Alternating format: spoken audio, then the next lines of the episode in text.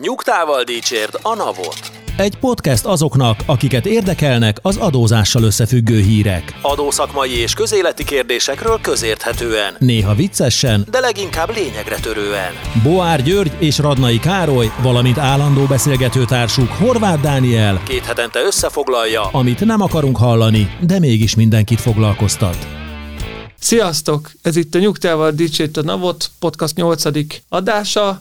Állandó szakértőinkkel, a legfrissebb adózási kérdéssel kell foglalkozunk. Radnai Károly Sziasztok! és Boár György. Sziasztok! Engem Horváth Dánielnek hívnak. Kezdjük is az első hírrel, megpróbálunk nagyon aktuálisak lenni, mint mindig. Tíz év után lehet, hogy megszűnik az egy kulcsos eszély a Magyarországon? Végre egyetértés van politikai ellenfelek között? Hát igen, hogyha mondjuk közelítünk a választáshoz, és akkor valamelyik fél elkezd az adócsökkentéssel kampányolni, akkor nagyon nehéz annak ellenében kampányolni, de én meg nem szeretném csökkenteni. Szerintem ez egy rossz ötlet, úgyhogy most szerintem ezt az évet éljük meg, úgyhogy szerintem óvatosan kezeljük ezeket az ígéreteket, amik elhangoznak bármelyik oldalon. Nyilván nem van, van egy mozgástere mindenkori kormánynak, amit be tud tartani egy ilyen helyzetben. Csak hogy egy kicsit konkretizáljunk, jobb oldalról is lehetett már hallani, konkrétan Bánki Erik kormánybárti képviselő részéről, hogy bizonyos bérszint alatt eszi a mentességet vagy eszi a mentességen gondolkozik a kormány, és baloldalról is lehet ezt hallani, a most lezajlott előválasztás mentén hangzottak el hasonló ígéretek, akár a minimálbér eszi a mentességére vonatkozóan is. Mit szólunk ehhez? Hát nem tudom, hogy ígéreteknek lehet ezt mondani, inkább nekem egy ilyen öttet cunaminak tűnik, amivel a, a figyelmet fel lehet hívni, mert ígéretet szerintem igazából senki nem fogalmazott meg ezzel kapcsolatban, csak ilyen lózungokat vagy, vagy ötleteket. Mi van ebben, Dani? Tehát van ugye, amit említettek, talán a minimálbér, vagy a minimálbérhez közeli jövedelmeknek az adómentesítétele, volt több kulcsos adó, ugye fizessenek a gazdagok. Hát az már inkább a baloldalon meg egy halom más kisebb-nagyobb ötlet, ha jól emlékszem a, az SZIA-t illetően. Hát az egyik érdekes dolog szerintem ez a minimálbér, ez, ez egyébként is egy hot topic ugye most még az alakulóban lévő tárgyalások miatt. Én szerintem ez nem túl végig gondolt, gondolat, hogy a minimálbért adómentessé kell tenni, bármennyire is tűnik ez egy szociálisan érzékeny és a, és a rászorulókat segítő gondolatnak, abszolút nincsen végig gondolva szerintem. A hatásvadászaton kívül szerintem másra nem igazán alkalmas hogyha emlékeztek, még néhány adással ezelőtt beszélgettünk pont arról a tanulmányról, ami azt hozta ki, hogy a, aki minimálbért keres, az, az nem is biztos, hogy a minimálbérből él valójában, mert hogy a jövedelem eltitkoláson minimálbért keresők körében a legnagyobb, csak ugye ott nem mentünk tovább, és, és ezek az ötletek sem mennek tovább, hogy miért van ez így egyáltalán, meg hogyha most azt mondjuk, hogy a minimálbért adómentesíteszünk, valóban azoknak segítünk-e, akiknek igazából segíteni szeretnénk. Egyáltalán akarunk-e segíteni? Szerintem ez itt a kérdés van a, azt a burbonokkal kapcsolatban volt ez a mondás, hogy semmit sem tanultak és semmit sem felejtettek, és ezt a politikusoknál ezt valahogy ugyanezt érzem.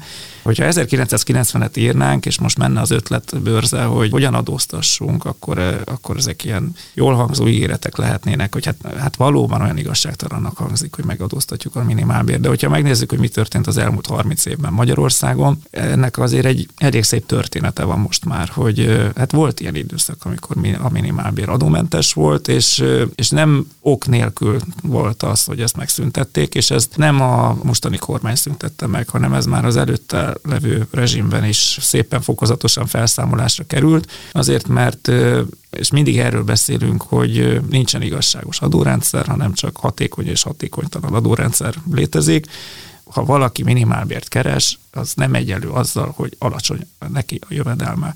Tehát, hogy van, nyilvánvalóan van egy összefüggés, hogyha, hogy a minimálbéresek között sokkal több az alacsony jövedelmű, de a két halmaz nem egyezik meg. Nagyon sokan, főleg ugye ez a vállalkozók, de nagyon sok helyen, ahol a burkolt kifizetések vannak, a minimálbér az garantálja azt, hogy, hogy széles legyen az adózói bázis. A közterviselés az ne úgy nézzen ki, hogy a multinacionális cégeknél dolgozó, magas jövedelmű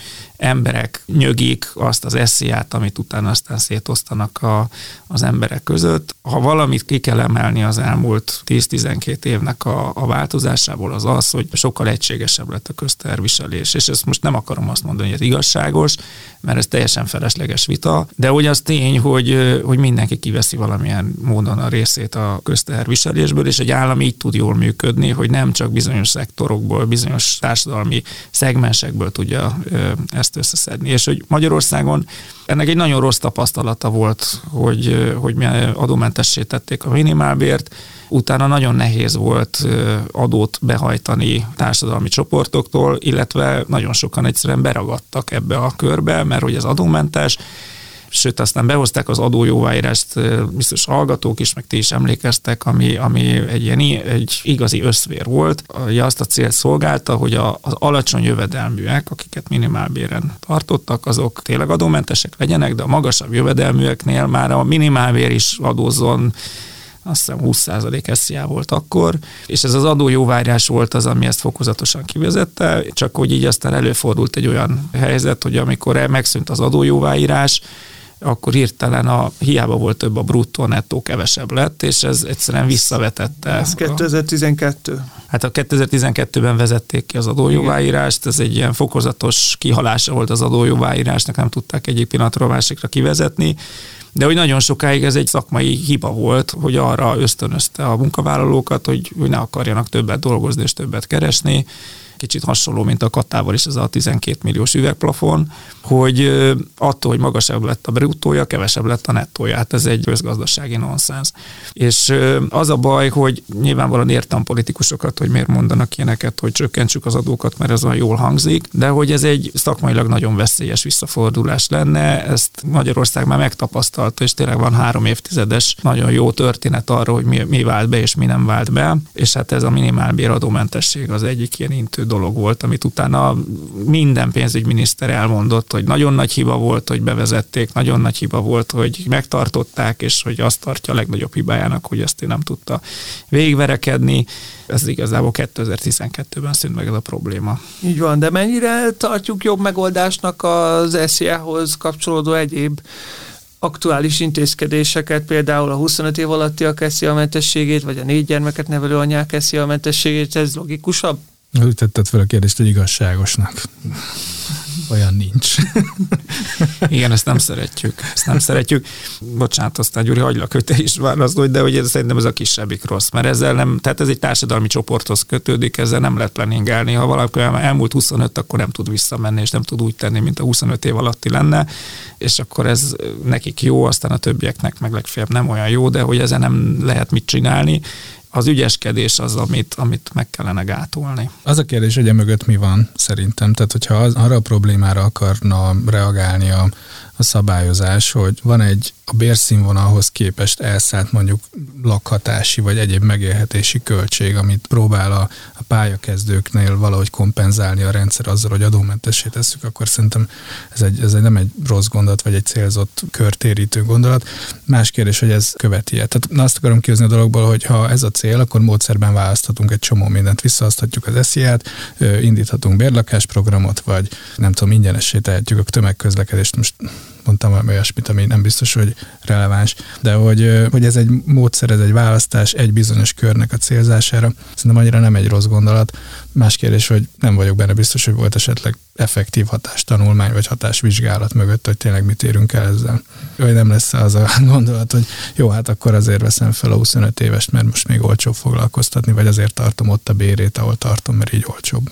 Mindig visszakanyarodunk oda, hogy a politikusok azok sajnos félreértelmezik azt, hogy, hogy mire való az adórendszer, és hogy nem az adórendszeren kell a politikai indítatásaikat végigvinni, tehát hogy az adórendszer arra való, hogy kell az államnak száz egység ahhoz, hogy tudjon működni, és ezt minél hatékonyabban össze kell szedni. Lehetőleg minél több helyről kicsiben, mint hogy egy helyről nagyban, mert ha egy helyről nagyban szedem össze, akkor nagy lesz az államnak a kitettsége. Több helyről kicsiben szedem össze, akkor azt nehéz kikerülni, és és, és sokkal biztosabb alapokon áll, fog állni a, a költségvetés. Ez a célja az adórendszernek, és utána a szociális indítatást, meg bármilyen más politikai szemléletet, azt a, az újraelosztásban kell keresni, hogy kinek és milyen feltételekkel mennyit fogok visszajuttatni. És ez az, amit így megpróbálnak megspórolni egy, egy, egy adórendszerrel. Szerintem ez egy félreértés, tehát nem erre való az adórendszer. Maradjunk az adócsökkentések vonalán, mert a múlt héten foglalkoztunk ezzel a hírrel némileg, akkor még nem tűnt újdonságnak, azóta azért új információk láttak napvilágot. A szocó, szociális hozzájárulás csökkentésének a mértékére vonatkozóan most már biztos, hogy 2022. január 1-től 4 ponttal csökken ez az adó, a kimondott cél a 200 ezer forintos minimálbér elérése volt. Ez biztos? Igen, ezt akartam kérdezni. Biztos? Ez biztos. 2022. január 1-től tudomásom szerint legalábbis ebben állapodtak meg a felek a minimálbér tárgyalások kapcsán. Hát szóval majd biztos akkor lesz, lesz róla jogszabály, úgyhogy, de hogy értem akkor, hogy valószínű, nagyon valószínű. Nagyon valószínű. Oké, okay. Nagyon valószínű. A múltkor hogy beszélgettünk, hogy mi volt itt a novum, mert ugye ezzel a, volt egy sajtóbejelentés egy államtitkár által, most már nem tudom, nem is tudom. Bodó Sándor. Igen, és hát volt az az érzésünk, hogy ő se értette, hogy mit jelentett be, mert hogy nem bontotta ki itt a, az igazság minden szeletét, és azért nem értettük mi sem meg, hogy, hogy ő miről beszél, meg valószínűleg, hogy ő se teljesen értette, hogy, hogy mi van a pipeline-ban, mert hogy ugye az egy eldöntött tény volt, hogy, hogy fog csökkenni a szocó, igazából csak az időzítése volt kérdés, és hát most úgy tűnik, hogy a választás miatt aztán most minden kártyát be kell dobni, úgyhogy ezt is előrébb hozták, úgyhogy 2022. január 1-től fog akkor csökkenni a szocó, mert hogy eredetileg ugye 2022. július 1-től csökkent volna 2% ponttal, és az volt megelőlegező, hogy majd további 2%-kal vagy valamikor a következő két évben még csökkenthet. Tehát, hogyha most mindent így 22. január 1-től előre hoznak, akkor most ellövik a puskaport. Igen, de honnan van erre forrás már? Bocsánat, csak felmerül bennem a kérdés, hogy eszi áttérítünk vissza, szót csökkentünk, tehát hogy... Szuper kérdés.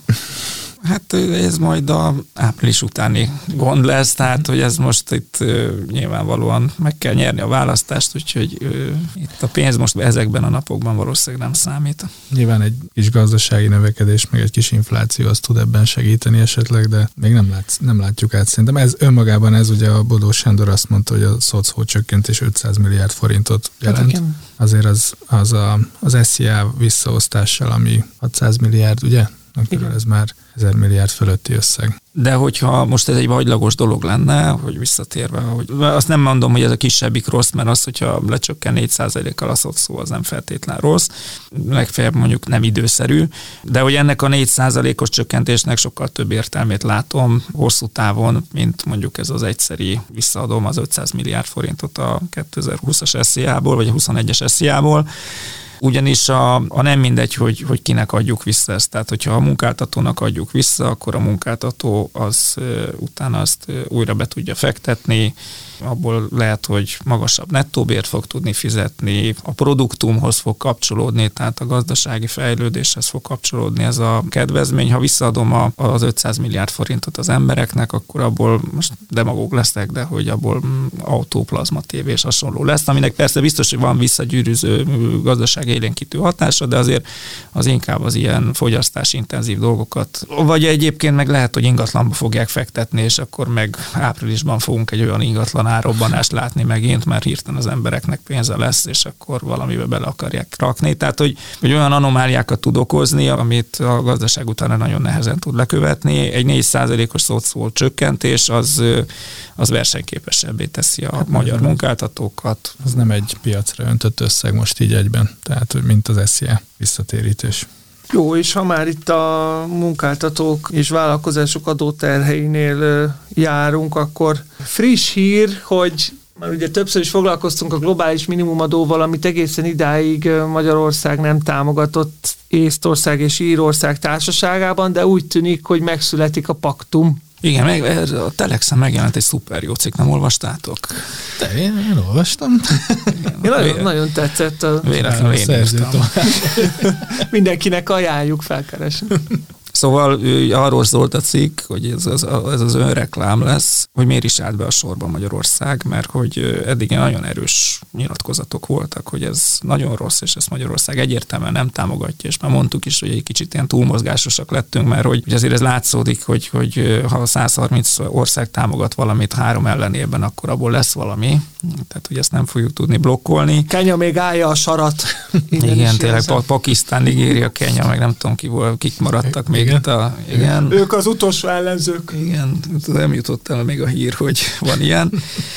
De ugye viccet félretéve, tehát hogy, hogy akkor is beszéltünk róla, hogy ez valószínűleg semmi más, mint stratégia alkotás, tehát hogy rettenetesen időnyomás alatt volt az OECD is, az EU is, az Egyesült Államok is, és hogy, hogy ez egy olyan szituáció volt, amit még megpróbáltak kihasználni arra, hogy, hogy bizonyos kedvezményeket kicsikarjanak, az nyilvánvaló volt a, a döntéshozóknak, hogy ebből a 15%-os minimumadóból már nem lesz 12, meg nem az sem lesz, hogy ezt még két évvel elhalasztják úgyhogy bizonyos kedvezményeket sikerült kialkudni, és ezt azért tették, vagy hát azért álltak be utána a sorba, mert, hogy, mert megtehettük volna, hogy, hogy Magyarország ebből a történetből kimarad. Csak az is egyértelmű lett volna, hogy ezzel azoknak a cégeknek, akiknek a versenyképességét féltjük, azokkal semmi jót nem tettünk volna, hanem csak az történt volna, hogy ezt az adót nem Magyarország szedi be, hanem az Egyesült Államok, Németország, Hollandia, tehát az az ország, ahol az anyavállalat. Miért volt időnyomás? Azért, mert az amerikaiak be akarják terjeszteni a saját adó reformjukat, reformjukat amit harmonizálni akartak a globális minimumadóval, plusz tudták azt, hogy tehát ezt mindig csak valamilyen január 1 lehet elindítani, ha 2022. január 1 az már nyilvánvalóan nem tud működni, a 2023. január 1 tud még működni, de ehhez mondjuk az EU-ban új direktívát kell alkotni, azt meg kell beszélni a tagállamoknak, arról döntenie kell a tanácsnak, és utána még ratifikálni is kell az országoknak és hogy ezt, ezt végigvigyék el, mert nem nagyon fér bele azt, hogy itt még mm. újabb és újabb fordulók lesznek Magyarország miatt. Meg azért hozzátenném, hogy most legalábbis úgy néz ki, bár ugye még ez sem biztos, de most úgy néz ki, hogy ez viszonylag Magyarországon kevés vállalkozást fog érinteni. Sajnos, sajnos, mert hogy ahhoz 750 millió euró konszolidált árbevételre van szükség évente, és ezt elég kevés magyar vállalkozást tudja megugrani. Igen. Ellenben az összes Magyarországon letelepedett, vagy nem az összes, de a Magyarországon letelepedett multinacionális vállalkozások többsége viszont meg érintett lesz, tehát hogy valamilyen módon nekik majd ezt a, az adófunkciót, ezt, vagy az, az adózásokba ezt be kell majd építeni. Egyébként Igen. még egy érdekes dolog volt, hogy változik a társasági adókulcs, vagy nem, mert ugye ez társasági adókulcsról szól, tehát hogy kicsit ellenmondás volt ez a politikai nyilatkozat, hogy hatalmas sikert értünk el, bevezetjük, mert hát igen, mert ezt az adót ezt akkor mégiscsak beszeretnénk szedni, de a 9% társasági adókulcs az nem fog változni. Ugye hát ez egy elég nagy ellenmondás, mert most ha bevezetjük, akkor fog változni, és hát ugye a, a megoldás az az, hogy valószínűleg egy külön adónemet fognak ezért alkotni, és nem két kulcsos társasági adó lesz, hanem olyan, mint a Robin Hood adó, hogy, hogy egy bizonyos adózói körre vonatkozó nyereségadót fognak bevezetni. Igen, és már szóba került korábban itt ezen téma kapcsán egy pár perccel ezelőtt a Made in America Tax Plan. Az USA-ban tervezik elfogadni ezt az elég ambiciózus új adózási keretrendszert. Egy globális minimumadóról beszélgettünk, ami egy, ami egy alsó kulcsot jelent, de hát Amerikában 21 ról álmodoznak, Ugye Amerikában most valahogy úgy néz ki a rendszer, ha jól tudom, hogy a belföldi jövedelmeken a 21%-os társasági adókulcsot kell használni, a külföldi vagy külföldön keletkezett jövedelmekre pedig egy 10,5%-os adót vetnek ki Amerikában, és ezt a 10,5%-ot akarják megduplázni és 21%-ra hozni. Tehát egy Magyarán egalizálni. Igen. Ugye ami érdekes az, hogy az egész minimum adó projektnek egy hatalmas lökést adott az amerikai koncepció, Amerika végül is mondhatjuk így az OECD-n keresztül nyomta az akaratát, és akkor most meghúztuk a 15%-os vonalat, amire amire ők azt mondják, hogy akkor az nálunk 21. Érdekes. és mindenki legyen kedves ehhez igazodni. Nyilván így ők most csinálnak maguknak plusz 6%-nyi adókulcsot, amit, amit ők saját maguk fognak beszedni. Nyilván, hogyha most azt feltételezzük, hogy, hogy a multik megfizetik mindenhol a legkevesebb 15%-os adót, így Magyarországon is, akkor ezt valószínűleg bekreditálják a, az amerikai adólap, és a 21 és a 15 közötti különbözetet meg az amerikaiak szépen beszedik. Elég érdekes lesz ez az egész szabályozás csomag szerintem. A, amerikai kollégák nem fognak unatkozni a közeljövőben, valószínűleg saját adóalapszámítással meg mindennel. A lényeg, hogy ők nagyon eltökéltek és keresztül viszik ezt a történetet. Ugye adódik a kérdés, hogy hát hogyha ezt Amerika megcsinálja, akkor más miért nem csinálja meg. Azért ez egy nagyon veszélyes történet, tehát hogy, hogy lehet, hogy Amerika olyan helyzetben van, hogy ő ezt a dolgot be tudja vezetni, mert ezt egyébként Magyarország is mondhatná, hogy globális minimumadót vezettek be, és tök mindegy, hogy melyik ország mennyi adót fizet a Richter, meg az Égis, meg az OTP, mi nálunk 40% lesz a társasági adó, és akkor ezt a különbözetet beszedjük. Csak ugye a verseny is globális, tehát hogyha egy ország elkezdi célzottan a saját vállalkozásait sarcolni, akkor azoknak a versenyképessége romlik. Tehát, hogy ami nekem egy nagyon érdekes dolog, hogy ez egy nagyon bátor dolog az Egyesült Államoktól, hogy beleáll ebbe a 21%-os minimumadóba, mert a német vállalkozásokra 15% fog vonatkozni, meg a kínaiakra is a 15% fog vonatkozni, tehát hogy így lényegében az amerikai cégek egy magasabb adóteherrel kell, hogy szembenézzenek. Hát ugye ez a Made in America elég beszédes elnevezés, olvastam egy amerikai pénzügyminisztérium által kiadott közleményt ezzel kapcsolatban, és ők azt gondolják, hogy a, igazából így a külföldi forrású jövedelemekre kivetett 21%-kal hozzák teljesen mondjuk így egy szintre az adóterhelést a külföldön és a belföldön működő cégek esetében, mert az amerikai cégek esetében, és ezzel egyébként azt fogják ösztönözni, hogy ne vidd külföldre a termelésedet Amerikából, és ne parkoltast külföldön a jövedelmedet, és próbálj az amerikai piacra és az amerikai gazdaságra vagy termelésre fókuszálni. Nem vagyok benne biztos, hogy ez, ez teljes egészében így működik, remélhetőleg kiszámolták ők maguk ezt. Valószínűleg én azt gondolnám, nem olvastam a teljes Made in Tax Plan, de hogy ehhez kellene kapcsolódni valamilyen ösztönzőnek is a belföldi termelés vagy tevékenység elősegítésére. Ez a rész egyelőre így kívülről nem látszik. Hát a bejövő vagy tervezett bejövő adóbevételekből különböző beruházásokat terveznek az oktatásban, kutatásokban, illetve megújuló energiákban terveznek nagyobb beruházásokat ebből a bejövő bevételből, de hát egyenlőre majd meglátjuk még, hogy ez megszavazásra bevezetésre kerül-e. Én még annyi gondolat ezzel kapcsolatban, hogy nagyon kíváncsi lennék, hogy mennyire van kötve egyébként az amerikai mondjuk egy adótervezésnek, a, ment a kormányzati adótervezésnek a kezet, tehát hogy ők miért ragaszkodnak ennyire a társasági adóhoz. Tehát, hogy valóban akkora volumen, gondolom igen, hogy, hogy ők ezen keresztül kívánják beszedni azt, amit mi mondjuk az áfán keresztül szedünk be, vagy a Robin Hoodon, vagy, vagy akármilyen extra iparági specifikus adón keresztül. Szerintem ez egy kényszerpálya is lehet valahol náluk. És ha már az áfát említetted, Gyuri, újabb mérföldkőhöz érkezett az üzemanyagár Magyarországon. Soha nem volt még az áfa a benzinen három számjegyű, idáig is eljutottunk. Október 6-án 473 forintra emelkedett a benzin átlagára, azóta egyébként tovább nőtt, és ezáltal a, az áfa tartalma is meghaladta a 100 forintot, Amellett, hogy a benzinen nem csak áfa, hanem ugye jövedéki adó is van, tehát per pillanat 40% fölött van az adóterhe egy liter benzinnek. Meddig lehet ezt tartani? Dani, azt mondod, hogy várod ezt a hírt. Igen. Rúgt ki a lekvárt, mond.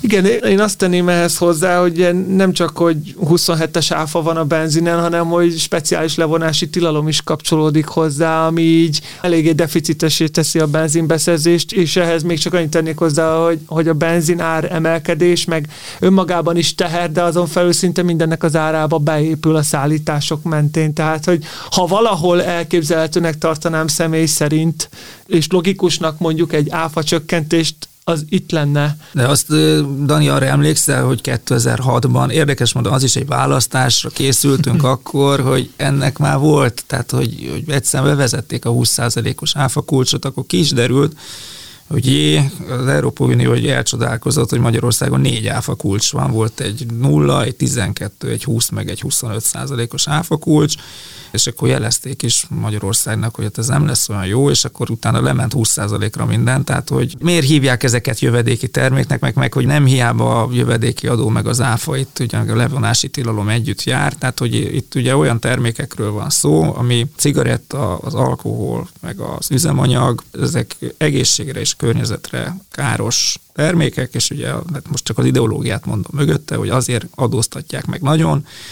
mert hogy, hogy az egészségügyre utána fokozott terhelést raknak, tehát hogy emiatt betegednek meg az emberek, és aztán utána ez többe fog kerülni az államnak, illetve hát a, az üzemanyagnál még az, hogy, hogy a, az utakat is karban kell tartani.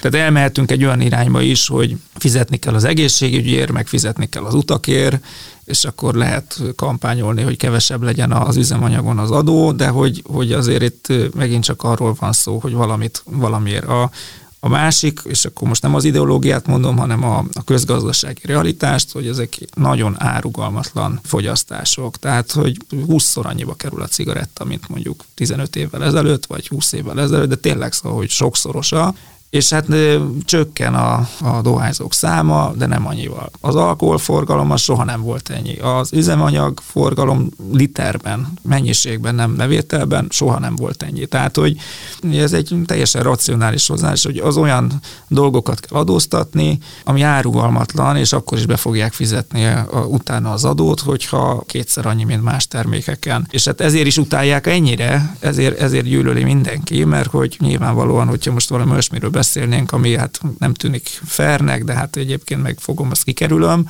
akkor nem sok ember zavarna, de hát ezt nem tudják kikerülni, és ez nagyon, nagyon idegesíti a, az állampolgárokat.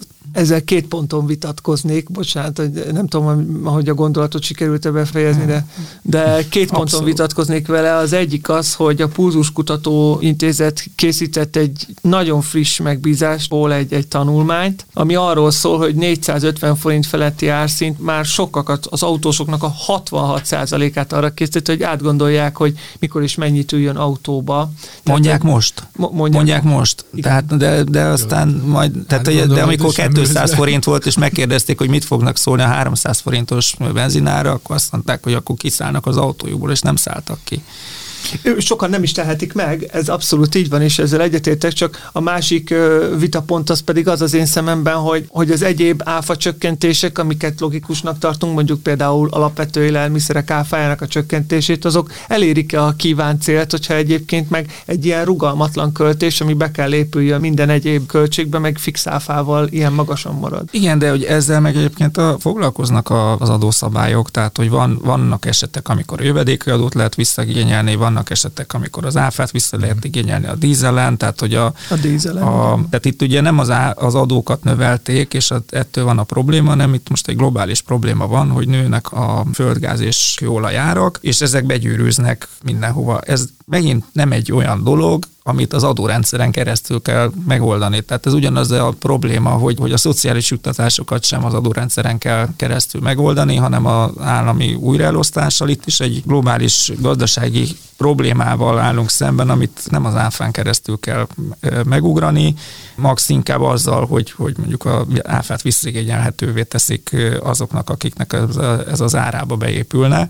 Én egyetlen nem vagyok a taxisoknak egyáltalán szószólója, de mondjuk azt el tudom mondani, hogy mondjuk a taxis helyében most tényleg nagyon aggódva és mérgesen nézném ezeket a dolgokat, mert ugye ők hatósági árasan működnek, tehát az ő ára az be van fixálva, és az nem tudom mennyi, 330 forint volt a benzin, amikor ezeket a hatósági árakat kitalálták, tehát azt a részét el tudom fogadni a kritikának, hogy, hogy őket nagyon rosszul érinti ez a dolog, mert hogy ő nem tud árat emelni, de az, hogy mi hétköznapi állampolgárok, akiknek tényleg megvan a lehetőségünk, hogy eldöntsük, hogy most gyalog megyünk, biciklivel megyünk, metróval megyünk, vagy autóval megyünk, ha kifizetjük az autón az üzemanyagot, akkor nem hiszem, hogy szociálisan érzékenynek kellene lennünk abba az irányba, hogy, hogy akkor áfa oldalon visszacsepegtetünk valamit. Vagy nem biztos, hogy az áfa oldalon, mert elfogadhatónak tartom ezt a, az érrendszert, és mások is gondolkodnak azon, hogy, hogy a benzinár növekedése, ami egyébként a továbbiakban is várható, mert egyértelmű az EU abba az irányba mozdul, hogy megpróbálja a káros anyag kibocsátást csökkentését az azt terhelő adók emelésével elérni. Ugyanakkor ez nyilvánvalóan a benzinárakba is le fog csapódni, különböző ökoszociális intézkedéseket emlegetnek országok ennek az ellensúlyozására. Ugye Ausztriában jelent meg október elején egy ilyen koncepció, még az ex-miniszterelnöknek a tollából, ex-kancellárnak a tollából, hogy a széndiokszid kibocsátásnak a korlátozása érdekében kivetnének valami extra adót ugye az üzemanyag fogyasztásra, felhasználásra. Igen. És amit a Dani kezdett pedzegetni, ott a koncepciónak része volt, hogy olyan fogyasztóknak, akik rákényszerülnek az autó használatára, például rossz a tömegközlekedés, vagy nem kielégítő a tömegközlekedés, és nincs nagyon más választás, mint az autó használata, nekik visszatérítenek ebből az összegből. Más kérdés, hogy a, a, a sűrűn lakott, jól szervezett tömegközlekedésű városoknál is lett volna visszatérítés a koncepció szerint, de mondjuk ott, ha jól emlékszem, 100 eurót Igen. írogattak. A kevésbé szerencsés környékeken meg 200 euró. Igen. Tehát lehet vitatkozni mondjuk, hogy, hogy egy Bécsinek a 100 eurós visszatérítés mennyire, mennyire fair és mennyire fair van valahol, nem tudom, most mondani akartam valami Tirol van, vagy valahol, ahol meg kénytelen vagy autózni, mert nincs busz. Szóval lehet így is hozzányúlni ez a dologhoz, tehát nem racionális azt várni, hogy a, az állam egy rugalmatlan keresletű terméken elkezdje csökkenteni az adót, mert ez egy baromi nagy összegű bevétel nála. Tehát ő, eb, ő ezért veti ki ezeket az adókat erre, és ezért szereti ezt adóztatni. Tehát ez, ez egy része. Ez a más kérdés, hogy az elosztást azt hogyan lehet, vagy a visszaosztást azt hogyan lehet megszervezni. Van ez az osztrák példa, amiből, ha jól tudom, nem lett semmi. Hát nem, mert azóta Sebastian Kurz lemondott.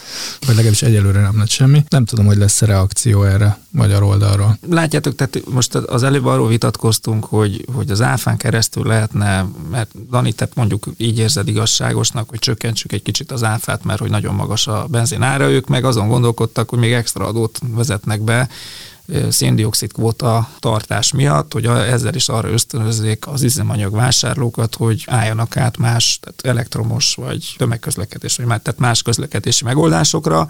Én mind a kettőt azért egy, nem tartom olyan szuper jó iránynak, de ha már valamelyiket, akkor inkább a másodikat, a, az adóemelést tartom jobb iránynak, mert hogy ott nyilvánvaló az volt az adóemelésnek a, a célja, hogy egy rossz szokásról próbálja leszoktatni az állampolgárokat, és hát ha most már azért elég zöld világot élünk, tehát hogy állandóan minden a környezetvédelemről szól, egyáltalán nem hiszem, hogy egy államnak olyan módon kellene beavatkozni, hogy pont az üzemanyag árcsökkentését kellene propagálnia, ami után aztán viszonylag káros folyamatokat tud elindítani. Más kérdés, azt gondolom, hogy ezt azért árnyalja, hogy a magyar áfa világviszonylatban is elég magas, szóval különösen erős terhet jelent. Ebben abszolút igazad van, és ugye ez még külön tettézi, hogy a jövedéki adó meg harmonizálva van a, az EU-n belül, hogy ne lehessen az, az meg a, nem lehet semmit kezdeni. Ne lehessen, az is ugye az, azért van harmonizálva, hogy a tagállamok itt ne tudják egymást kijátszani, hogy akkor nálam egy kicsit kevesebb a jövedéki adó, nála több, és akkor nálam veszik az üzemanyagot. A, az áfa az meg hát mindenkinek a lelke rajta, hogy mennyit